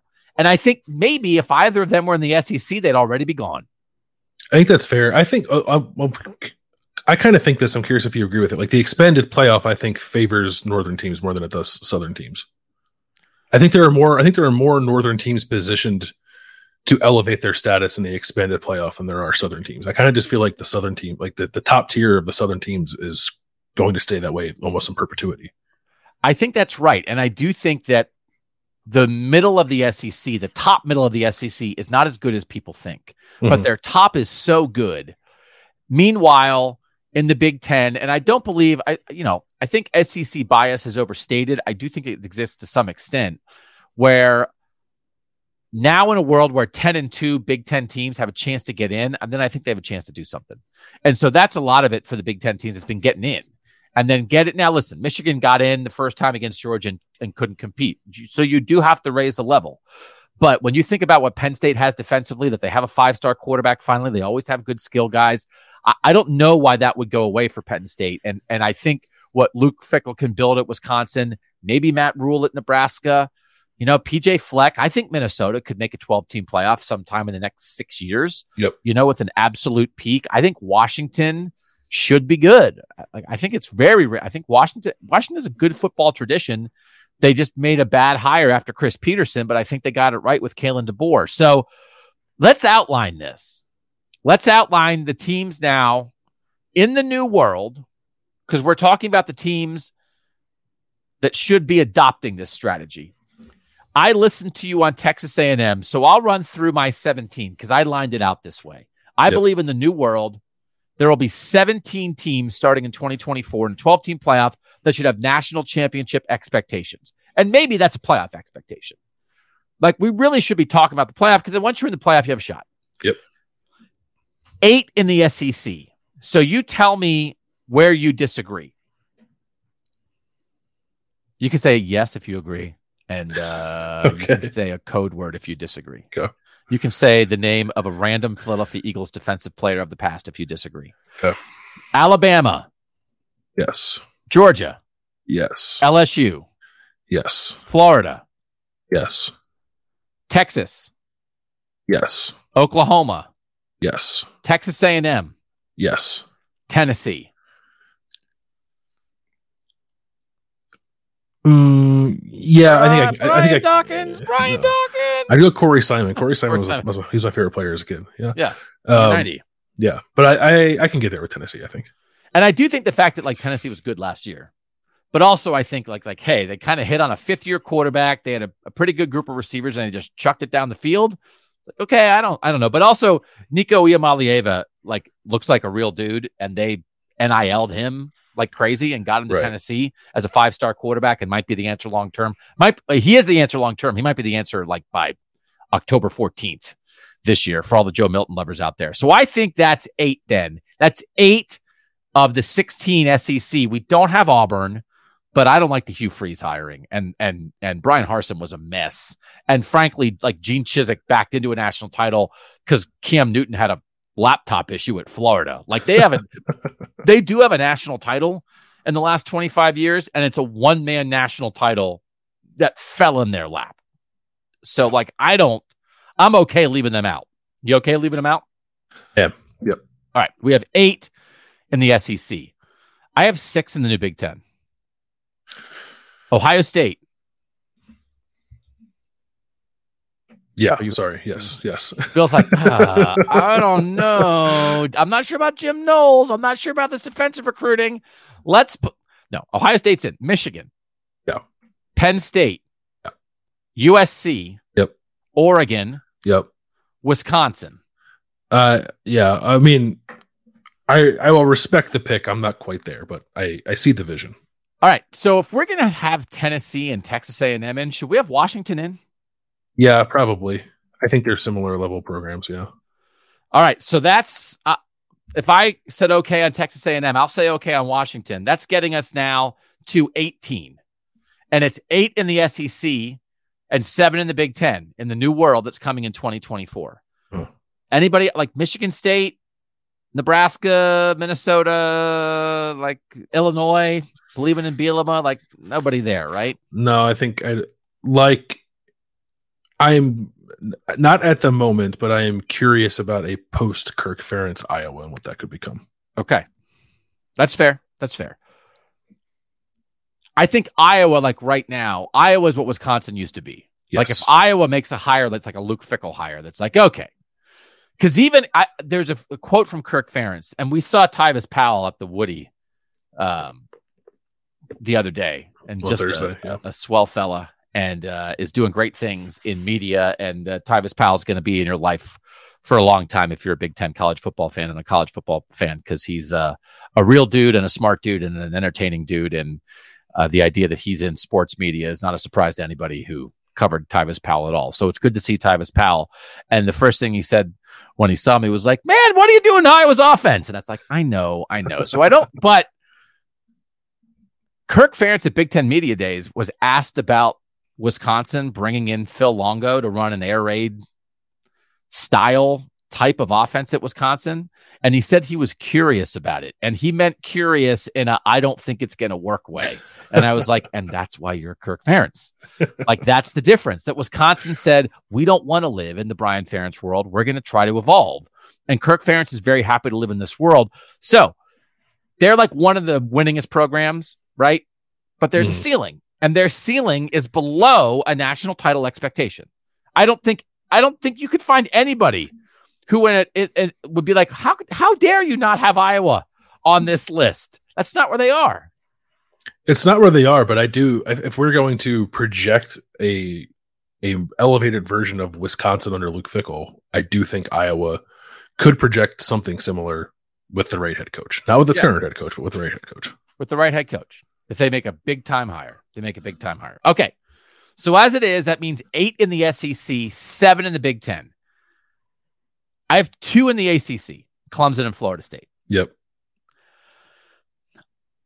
I guess Miami wants to get back there, but like, right, it's just like the, the stadium situation and that it's still, I think, from a campus standpoint, they caught lightning in a bottle in that era with Howard Schnellenberger and then finding Jimmy Johnson to take that over. And I don't know that there's a reason to expect them to get back to that expectation until they show it. So I'm okay leaving them off the list. I agree with that. Yep. And then I have Notre Dame. Do what do we so like we didn't talk about the Big 12. What do you think about Utah? I think Utah is really good, but in terms of an expectation, I think they're still like closer to Iowa than they are to anybody on this list. They're like turbocharged Iowa, maybe. And yeah, they produce great tight ends, and Cam Rising has been a real find for them at quarterback, and they're going to play good defense. And yes, they beat USC twice last year and kept USC out of the playoff, and they played a humdinger of a Rose Bowl with Ohio State. And they are right in the mix when in a Pac 12 this season that has five real contenders. And Utah should be n- near the top of that list. But I don't know if you said to Utah, even with as good as they are right now, I don't know that anybody around that program would be like, oh, yeah, no, we're talking national title. I, I don't. I, I don't know that they're there. And I don't know that they will get there, especially now that they're going to the Big 12. Yeah, I don't like national title expectation. I think I think you're right. If we're talking access to the playoff and a pathway to contending for a national title. Like I kind of believe that they're going to be there more often than not. Like I I don't know, the Big 12 as it's currently constructed is probably at most a two bid league every year and most years probably a one bid bid league and maybe that's going to be more of like a revolving door with Utah and Kansas State and Baylor and maybe even Kansas if that, that something is actually being built there um, that I'm giving it credit for. But I just like Utah is such a good, such a steady program that I just I, I don't know. I, I kind of feel like as long as Kyle Whittingham is there and he's 63 years old, so he's not going to be there forever. Um, I think that they're going to be in that 12 team bracket quite a bit. So I guess the question is if you believe so the Big 12 is going to exist. They've they've ensured that. They will exist. So that means their champ's going to get in. Yeah. So they're going to have a team in the playoff. And if you think one team is going to be that champ consistently, does that automatically mean you should be on this list? And to me, it doesn't. Because if you get in, and the other hard thing is they might get a buy in the current structure a lot, right? Mhm. Because there's four buys. And right at the moment, there's only going to be four conferences, four Power Five conferences. So six, as it is right now, six automatic bids to the six best champs. And the four of those six that are seated the highest get the four automatic bids. One of those should be the Big 12 champ. So you get a buy. So you're probably the four seed. So then in round one, you're playing the five seed, who's going to be either Georgia, Alabama, Ohio State, or Michigan. It's going to Yeah. be the second place team from the SEC or the Big Ten. So my question would be Are they ever going to win that game? Yeah. And so if you're the Big 12 champ, you're the four seed every year, you play a five seed that you're going to be a double digit underdog to, then do you have to be on this list, whether you're Utah or Kansas State or Baylor or TCU, and you're good at football? But I don't know that expectations for a national title are really what you're talking about. You're talking about winning the Big 12, you're talking about making the playoff, but I don't know that you're going to have a beat Georgia period in practice. Beat Georgia from Michigan has crystallized this a little bit for me. Everybody should everybody on this list be willing to have a beat Georgia period? It's like, hey, uh, Oregon, do you have a beat? Well, actually, Dan Lanning was the coach at Georgia. He does have a beat Georgia period because Yeah. they played Georgia a couple, you know, like last year in the opener and lost by 60. They should have a beat Georgia period. Penn State, do you have a beat Georgia period? Notre Dame, you have beat Georgia period. I know Tennessee has a beat Georgia period.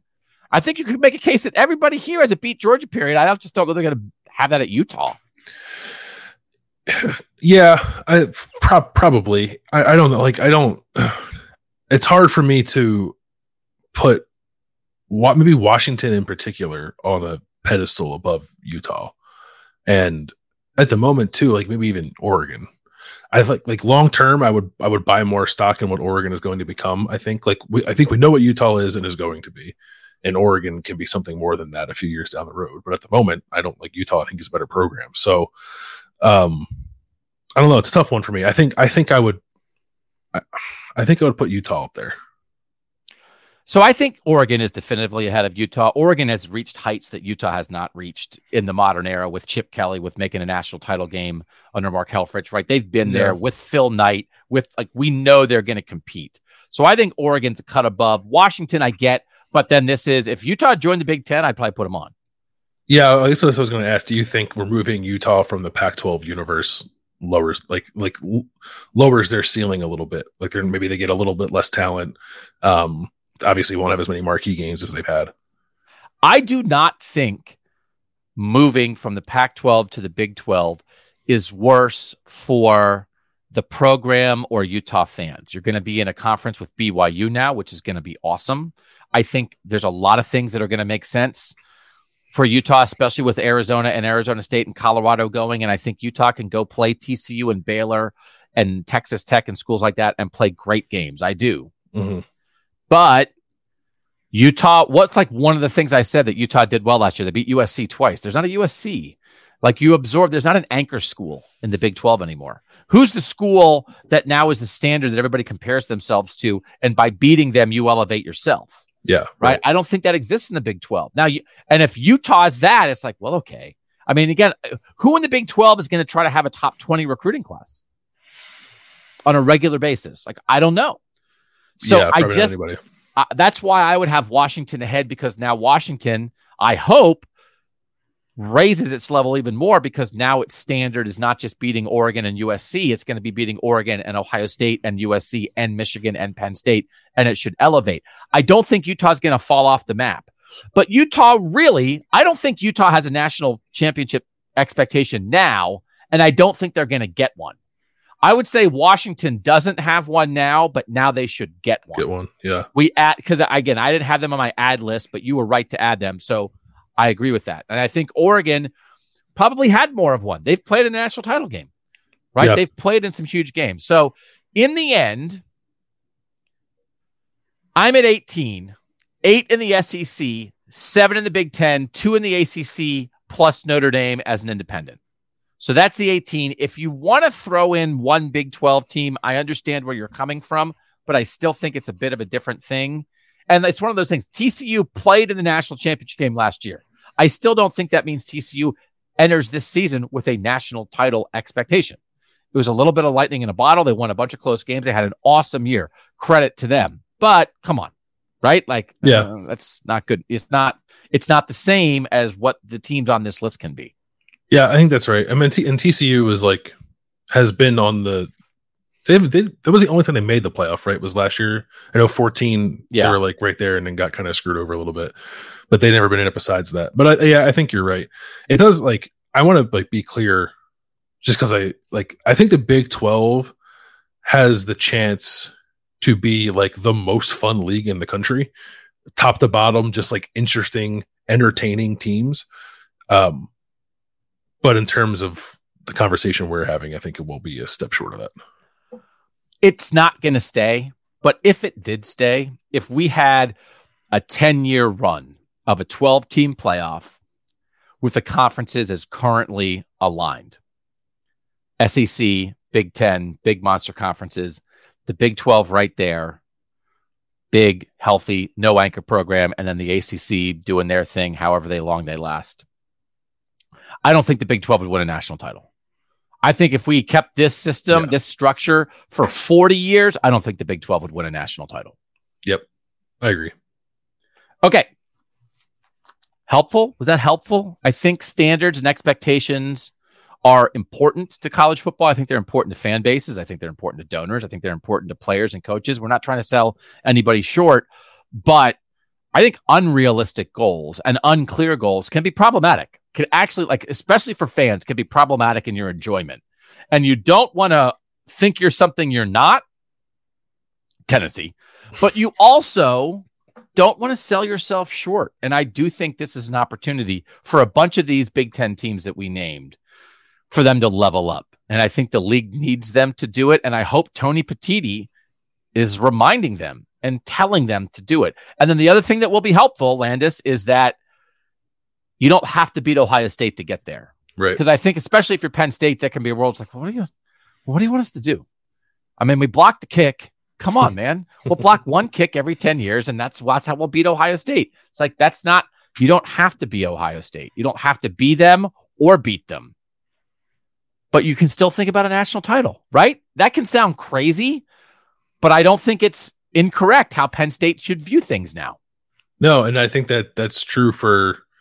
Well, maybe it's not true for Georgia and Alabama, but it's probably true for everybody else in the SEC. Um, that you don't necessarily you don't have to be, go around the necessarily go around all the best teams in the SEC to win, and you can navigate your way around an Ohio State or even a USC if, if Lincoln Riley builds it up to the way people think he's going to um, to get there. There's there's different avenues now that didn't exist before. Like, were the Bengals two years ago the best team in the AFC? No. Did they make the Super Bowl? Yes. Were they better than the Chiefs? Were they a better franchise? Did they have better talent? Were they a better team than the Chiefs? No. Did they beat them? Yes. So it's like, well, what are we supposed to do? Like, and so in the past, in the world, if you're just letting four teams in, it's the Chiefs, the Chiefs, the Chiefs, the Chiefs, the Chiefs. Mhm. Now you're letting in 12. The Chiefs don't stop being the Chiefs, but you get a chance to come in and beat them one time. And that's all you got to do. You don't have to be better than them for five months. Yep. You have to be better than them for three hours. So you have to be good enough for five months to get in and then have enough talent, enough good coaching to be better for three hours. And that's where we can create this new expectation. I love giving speeches. I wish I had skills or respective of those around me because I just want to give a speech. I would give a, I would gather all the Big Ten ADs and presidents and coaches and give a speech called "Be Better Than Georgia" for three hours. Yeah, do you'd be- what you do best. Yeah, Do what you do best. Do not be obsessed with them. We have a posse. We do not have to be better than them, but we have to be competitive. We have to acknowledge them. We have to raise our level to meet them. But we don't have to surpass them. We don't have to get down if they beat us in recruiting. We have to put ourselves in position to be better for three hours. So for 365 days a year, 24 hours a day, seven days a week, that's what we're going to do. We're going to marshal every resource, every alumni, every TV eyeball, every dollar, and we are going to put ourselves in position to be better for three hours. And then it's going to happen. And then we're going to sell shirts. You're the Herb Brooks of Northern football. That's what we've that's what we've landed on. we could probably is he alive? We could probably get him on the show. He's from Herb, North. We'll get all kinds of hockey coaches on this show. Herb Brooks is is not alive, but uh, Kurt Russell is. Yeah. we'll ask him, can we play the speech from the movie? And then also, would you like to be on our show? Okay. That'll wrap up the football talk. That leads us into what you're watching, what you're eating, what you're thinking. And now I know we talked last week about the state fair, and then you like ran to the fair the minute we stopped yeah. recording. I don't know if that's what you ate or what do you want to talk about that you are eating right now, Landis? I did run to the state fair. Um, kept it pretty simple, just like went with a corn dog, got some ice cream. I did go um they have the the bulk candy thing there. Did you see that yes. when you were there? Yeah, ran through there, bought like thirty dollars worth of Smarties, and then came home. It was pretty great. But that is not what I want to talk about. Um, when it comes to what I'm eating, we went. Um, I guess it was about a week ago now, from the time we're recording this, to uh, a new pizza place in Columbus that I had not been to yet, that I think is pretty popular. Um, and I think I am willing to put it at the top of the list of the best pizza that I've had in Columbus. It's called Sexton's. Uh, Not there, familiar. There is uh, there's one in Gahanna. There's one in Hilliard. There is one um, over like in Harrison West, like not too far from campus. And it got on my radar because like the barstool guy who does his pizza reviews went there and gave it a really high score, and I like got my antennas up right away. But that was a while ago, and I hadn't gone. We picked it up the other day, and it is they have a Detroit style like square cut pizza. We didn't have that. I went with the New York style triangle cut. It's coal fired, so you get a little bit of char on the mm. crust. And it is not it is not necessarily the pizza that I grew up with, like the big floppy East Coast kind of slice. It's it's it's a little bit of a firmer crust. It's crust, excuse me, it's crispier. Um, but the flavors were tremendous and the crust was excellent and and I think that that has been my biggest holdup with Midwestern style tavern cut pizza, whatever you want to call it. One that doesn't have a crust like to hold on to, but two that that like there's just there's not much care given to the crust. Like there's yeah. there's no consideration for the flavor and presentation and preparation of the crust. It's just like the thing you throw cheese and sauce on. And I grew up very much enjoying the pizza crust, thinking the crust was the most important part of the pizza. And this place, Sexton's, seems to take similar care. So I was quite pleased with it. I was worried that it wouldn't live up to the expectations. It did very much so. Um, I thoroughly enjoyed it. I think it's the best pizza I've had in Columbus, and I would like to go back there very soon. All right, uh, I gotta go. I'm gonna go eat it right now. So here's the thing that this has happened to me in Columbus. I'm always on the lookout for New York style pizza recommendations. I have had a couple that people give good reviews. And I've now reached the point where I'm so eager to find the New York style crust, the the crispy yet chewy, big doughy crust that I have now run across places that have that, and then the pizza falls short in every other way. Mm-hmm. And so that is almost as frustrating to me as anyway as anything is that you've now figured out the crust, and then like your sauce is flavorless because a sauce that that marinade that pizza sauce it should maybe be a little sweet or a little tangy or a little. There's got to be something to that sauce. And I've had like flat pizzas that it's like the cheese is flat, the sauce is flat. Yeah, I guess you're hitting, you're checking my boxes on crust, but you're saying this pizza is also flavorful. Yeah, the sauce was good. The sauce was um maybe maybe a touch on the sweeter side, but but it definitely it had a distinct flavor to it. Like there are times where I'll eat pizza and like I know there's pizza sauce in my mouth, but I don't taste it. Yeah. Um, and this was not that uh, like fresh ingredients. Cheese was good, and it like I I happen to like when the crust bubbles a little bit on a pizza, yeah. And they had that going for them too. So yeah, it was good. It was it was pretty solid. Bubble crust shirts, they're in the making. Yeah. Bubble crust, that'd be a good nickname for you too. so for all I know, it is a nick- nickname for yeah. me. I don't know. What's up, Bubble Crust? uh, so I was thinking about this. Just the things. What are the things that you feel like you could eat as a meal like four or five times a week? Because as much as I love pizza, I, I think I'm not there with there with pizza anymore. But I just appreciate the flavor of wings so much. And Yeah. I don't want to have a boneless versus bone in discussion because I'm just really talking about that buffalo flavoring. Like I crave it. I think I could eat it four or five times a week. And it's the thing in my life that if I don't have wing flavor for like three days, I start getting jittery. And it's interesting to me that of all the, you know, whatever burger, pizza, taco, chicken finger kind of discussions that people have, there's just no doubt to me in my life that the thing that I want to eat the most often for a meal is buffalo wings. It's definitely buffalo wings for me. I don't. I don't know that there's another thing. I I actually do coincidentally. Like, I eat eggs a lot. I probably eat eggs probably four or five days a week because I make it for breakfast almost every morning. But that is just sort of a let's fuel it up in the morning kind of thing. I'm not really giving it much thought. Um, but yeah, buff. It's chicken wings and whatever variety you can come up with. And I think Yeah. part of it is too like if it was cheeseburgers, like I don't want to eat that much red meat in a week. Yeah. even for pizza, it's like I don't need to eat that much bread in a week. It's like chicken. Yeah, I'll eat chicken. Maybe it's a little breaded. Sometimes it's not. But if you get chicken with a buffalo flavoring, however way you can concoct it, I'm in. Never get tired of it. I don't know what it is. Maybe it has nicotine in it or something. I don't know. Maybe it good. does. Yeah. All right, what you watching? Uh, Righteous Gemstones on HBO. Um, I think I think that it has completed its run for this season, and I did not start watching it until it ended. Not intentionally, it just sort of worked out that way. But that is my preference. Like I don't, and I guess it's just like the streaming thing. It's like I don't want to watch a show on Sunday and have to wait till next Sunday to watch it. I'd rather just wait until the entire run's over and then binge it if I can. Um, so I started doing that with Righteous Gemstones, which um, might be the raunchiest show I've watched. Like it's not, you know, the, like it's it's certainly not suitable for children.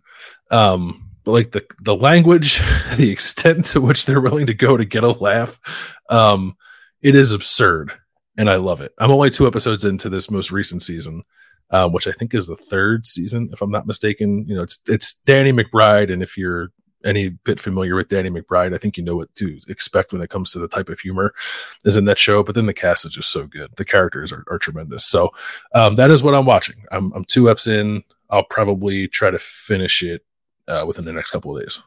All right, so I'm I, I have a Danny McBride opinion that's been percolating for me that I need to share here, and I'm sure it may be surprising on some levels, and it will make people angry. And by the way, my email and my Twitter mentions are filled with people sending me messages about bark, backing into parking spots. Just as I predicted, I can say whatever I want to say about football, and people are like, yeah, well, fine. And uh, if you say things about that, you get a lot of response. So there was, I you know, I like listening to the rewatchables on the Ringer, and they watch movies, and they did uh, "This Is the End" as a rewatchable recently. Oh, it's the really? yeah, and Danny McBride is that in that, and like they came into, to a conclusion that like Danny McBride is like the funniest person of the last decade or something, and I don't like Danny McBride, and the reason why is, and this again is surprising because I'm mean. His humor is mean to me. Yeah. Is every bit of his humor like ripping somebody or being uh, sort of a, a verbally assaultive jerk face? Like that's what I have never seen him in an environment where his humor is not like shouting, right? Mean things. And I'm just maybe in my old age, I don't know. I'm just more of a gentle humor kind of guy. I like the humor that like makes fun of yourself as much as it makes fun of another person. And I don't know that I've ever gotten that from him. So I have reached the point where I actually actively avoid Danny McBride things. So I do Hmm. not watch the Righteous Gems- Gemstones. There was one where he was a principal, right? I didn't watch the principal show, Yep. and I didn't watch the baseball show because I find his comedy uh, too mean. I I think that's fair. I think in I think in some ways like a little bit of his particular brand of humor goes a long way. Um, I did not really get into Eastbound and Down. I did not watch Vice Principals, although I do love Walton Goggins, who is like his co-star on that show and is also in, in Righteous Gemstones, plays Uncle Baby Billy. He's hilarious. Um, was on Justified, which is my favorite show of all time. I watched a Walton uh, Walton Goggins show where he was a, a, dad and his wife died and he was going on dates. Yeah, it was like a CBS like yeah. uh that one yeah. I like gentle, very gentle. yeah. So Only lasted a season. Got Yeah. canceled. I think um I think I can get there with you on, on Danny McBride. I think I think if he is the focus of the show, it could be a little much. I I maybe he ends up having the most screen time of anybody in Righteous Gemstones. I'm not sure, but there's enough going on around him that I feel like I'm not just watching a Danny McBride show. And granted, a lot of the humor, like he, I think he writes the show, so a lot of the humor is his humor anyway. But um, depending on the character, like the delivery just lands a little better for me. But I think you're right. But I also appreciate about him too, like he has developed and starred in and written some pretty successful comedies, but he also like directed and wrote like the new Halloween movies too. So he's got a little Oh, bit of range to him that I that I respect. Oh, but there's yeah. murder in that. There's murder in those movies, isn't there? yeah, I watched I watched them uh, on the kill count on Dead Meat. Yeah, Oh yeah, watch the read it on Wikipedia and watched a 90 second clip of 13 people being stabbed that's right. in Danny McBride's script. Okay, so I'll be curious to see like I is he the meanest? Like I'll watch a stand-up comedian that has mean humor, but I don't really want to watch that person then like be a character in a show. Right? Yeah. Because, like is that like I don't I can't I don't know what other examples I would come up with of a comedic persona that then is in TV shows and movies that is that seems as assaultive as Danny McBride, right? I don't like was Sam Kinison wasn't like walking around being on uh, CBS comedy at eight thirty in the eighties, right? Like I just, I'm Yeah, I'm little. trying- I think what you said, a little bit of that goes a long way to me. There's a so like you like Bill Burr. He's okay.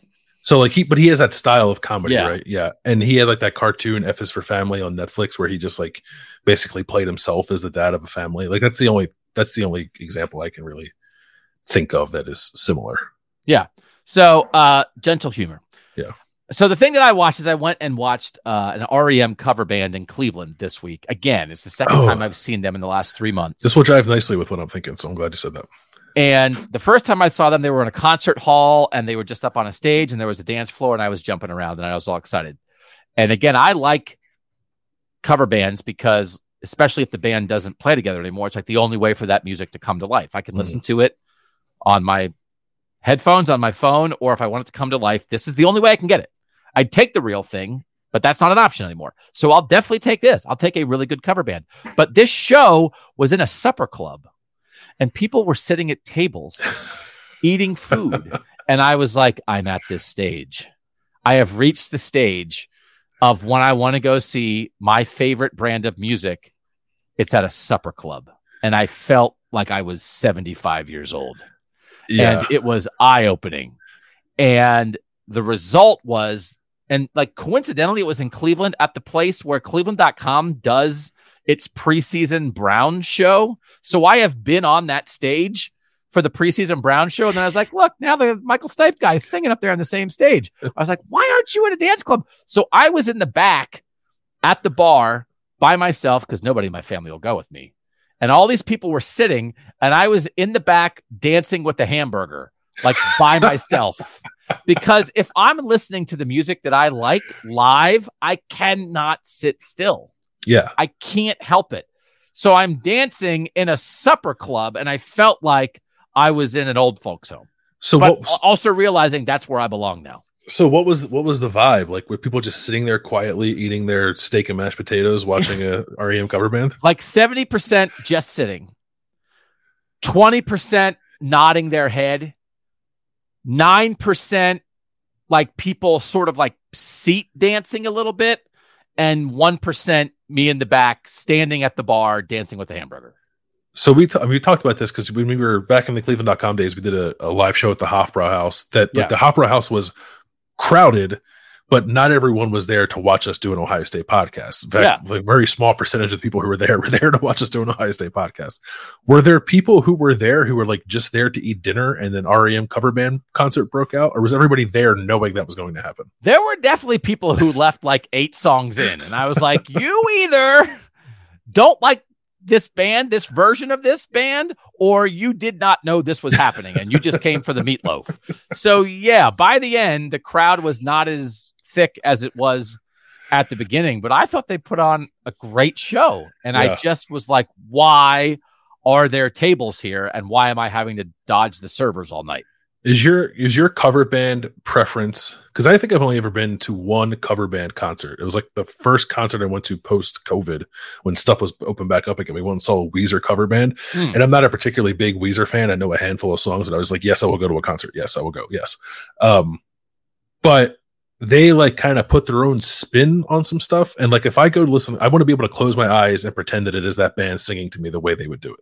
So this was I was thinking about what we were going to talk about on what you watch and what you eat and what you're thinking as I was walking into the Woody today for for cornerback interviews on Thursday as we record this. And I was thinking about that idea with the band. When you like a band, do you like the performers or do you like the music that they create? Yeah. And I always found like I like the music they create because that's what draws you to the band. It's the music, it's the sound, it's the style. And then when bands change their style, and then I'm like, well, that's I don't like you anymore. I right. liked you because of the style of music that you played. So I don't want your spin. I want you to replicate the style of music that I like, which is the only way I can get it anymore is by you playing it. So I don't care what you look like and I don't care about your spin. I want you to be a living jukebox. And this this band is excellent at that. They sound like REM which is what I want. And so, no, no offense, no spin. Yeah, I don't want. I feel that way with like the, and I guess it's it's part of the music that I like too. It's all like uh East Coast morose, withdrawn, emotionally withdrawn men in jean jackets singing songs. Um, so there's not a whole lot of uh histrionics with that anyway. But I just I, I worry much more about the sound of it than I do the look of anything. Yeah, that's what Noah sounds like. Yeah. All right, what are you thinking about? So this is this is true. No BS. This is what I came in to talk about with for what you're thinking about is going to concerts by yourself because yeah. um there's one that I want to go to in October. My favorite band. Uh, they are from Philadelphia. Shocker. If you are a band that has like crunchy guitars and sing songs about Philadelphia or the East Coast just in general, I'm in.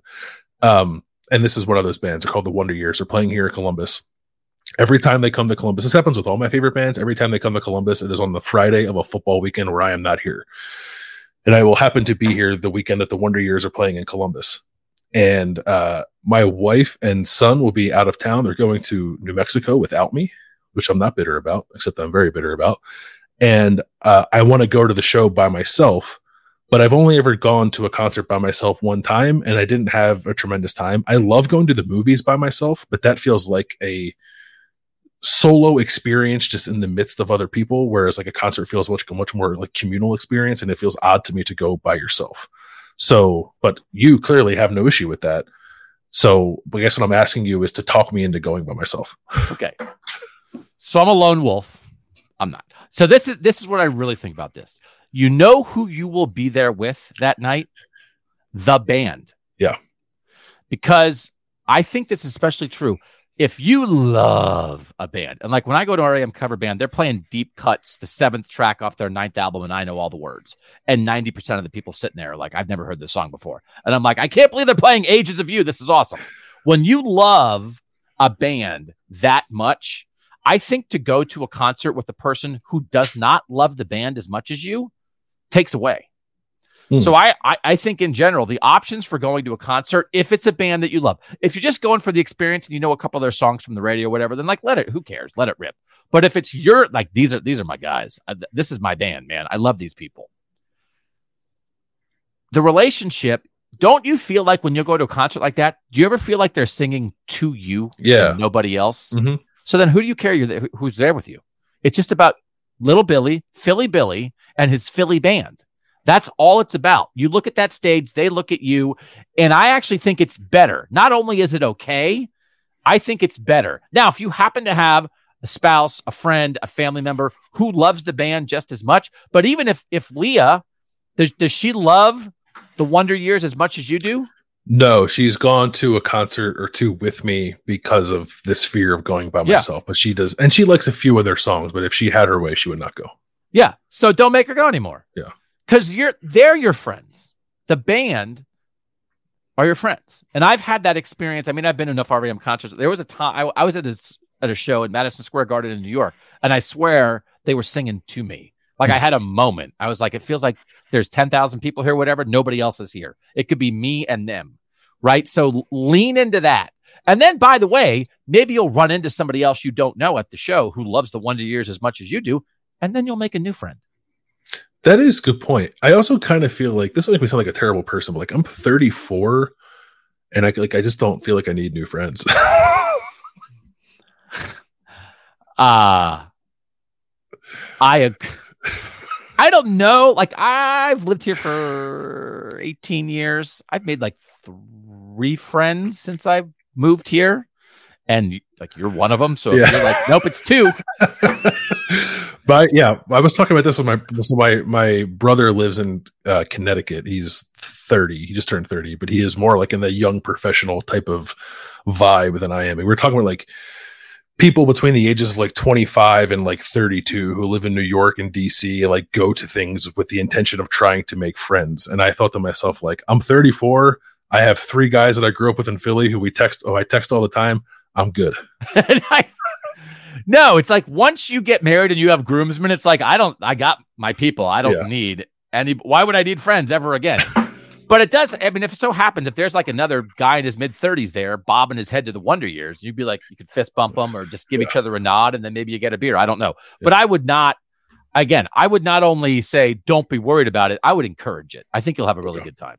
Okay. And then I just think it's hard sometimes. Like you take your wife or you take your husband or you take your friend and they're like, oh, God, when's this going to be over? And it's not that they're wrong, it's that maybe they don't want to hear two hours of a band who they know three songs. Yeah, right. And you know 70 of their songs. So it's hard to match up. Yeah. All right. So, so my last thing is that this is a new venture that I am here doing Kings of Columbus with you on the podcast. And I've mentioned that it's been kind of like a, a, very interesting experience to make a big change. There have been like a lot of people who've just been overwhelmingly nice and it's been very humbling. And it makes you realize that people do actually watch the shows and listen to the shows and how lucky we are to do this. And, and I can say like, to not have friends like people who want to go to a concert with you, but like we connect. We're very lucky to connect with a lot of people. And they're like, there's a word for that that people have shared with me, like in this modern digital age, like that you have a relationship with people who you've never met in person. And it might not even be that you've been in the same a conversation, but that the connection still in a one way conversation where you talk, they listen, you feel like you know each other, they send you a text, whatever. So that's real. But I have thought at times, like uh, athletes talk about the haters a lot, right? And mm-hmm. you'll sometimes be like, Steph Curry is like motivated by the haters. It's like, who hates you? What are you talking? Like, what? Why wouldn't you be motivated by the success and the love and all the wonderful things that have happened to you and that you have made happen and that you have accomplished? Sometimes when there are high level, high performing athletes who talk about the haters, I think, isn't there something else that you should be motivated by. Like, I think it's such a cliched sports thing to do. Um, but I will say, again, just people are so nice, but they're not everybody likes everybody, right? And again, I think the, oh, I'm a little bit of an acquired taste, but whatever, even if you're just not everybody likes everybody. And there's just a little bit, I'm motivated by the haters, I realized. people have been so nice. And then I'm like, these three people hate me. And I'm like, you think we can't do this show? Is that what you think? oh, get a load of this. and I'm like, oh, oh. And I'm just some guy at a microphone and I want to prove the haters wrong. And it's when you're starting something new and like any belief that is like, oh, well, that's not going to work. Mm. Or that guy's, you know, this person stinks at that. They're going to try something new. That's when I think you feel it the most right? Or like you're taking a little bit of a risk and it's like the doubters, the haters, you think we couldn't do this. And uh, I am so motivated by the haters that I apologize to every athlete that I have been like, why are you being like that? I'm like, oh, because of this, because we're just human and we can't help it. Yeah, no, that's a real thing. Um, I try to stay away from it as much as I can, but some of it actually, frankly, is constructive. It's, and I think that's fine. I think it's, I think it's actually healthy to be motivated by that to an extent. I think if you can dwell on it too much, it'll drive you crazy. Uh, it's when you are manufacturing haters is what yeah is, is the issue. When you're when you're Georgia and you say no one thought we could do it when like you literally just did it. Like that's that's right. the kind of thing that like you're you're full of it. But no, I think yeah, it's okay to be motivated by the haters. Yeah. And I don't have to manufacture it. There's enough people that hate yeah. me that it's like I don't have to make it up. So uh, I, that was a, a, a nice experience to have that. So we appreciate you guys uh, being with us on this journey. We're going to keep doing this. We're going to keep contextualizing Ohio State. We're going to dive in on things sometimes. We're going to step back sometimes. We want to put Ohio State in a Big Ten context, in a Northern context, in a national context. We have more things like this planned on Kings of Columbus, but also sometimes we're just going to come out and talk about Jordan Hancock or TreVeyon Henderson or Jimmy Simmons or some really hardcore, intense Ohio State football stuff. So we'll keep bringing you that. We know you guys are going to keep listening to the podcast daily, where Bill and Austin and Berm are dropping the knowledge on you five days a week, bright and early in the morning. Berm is going to keep bringing you Bermanology, the best recruiting coverage you can find anywhere, covering Ohio State. And again, if you did not see my interview with Gene Smith in this podcast feed, in this YouTube feed, uh, I would recommend that and send you back to that because Gene was nice enough to give us 30 minutes of his time. Where wherever you can find podcasts, Apple, Spotify, anywhere else, we're on YouTube.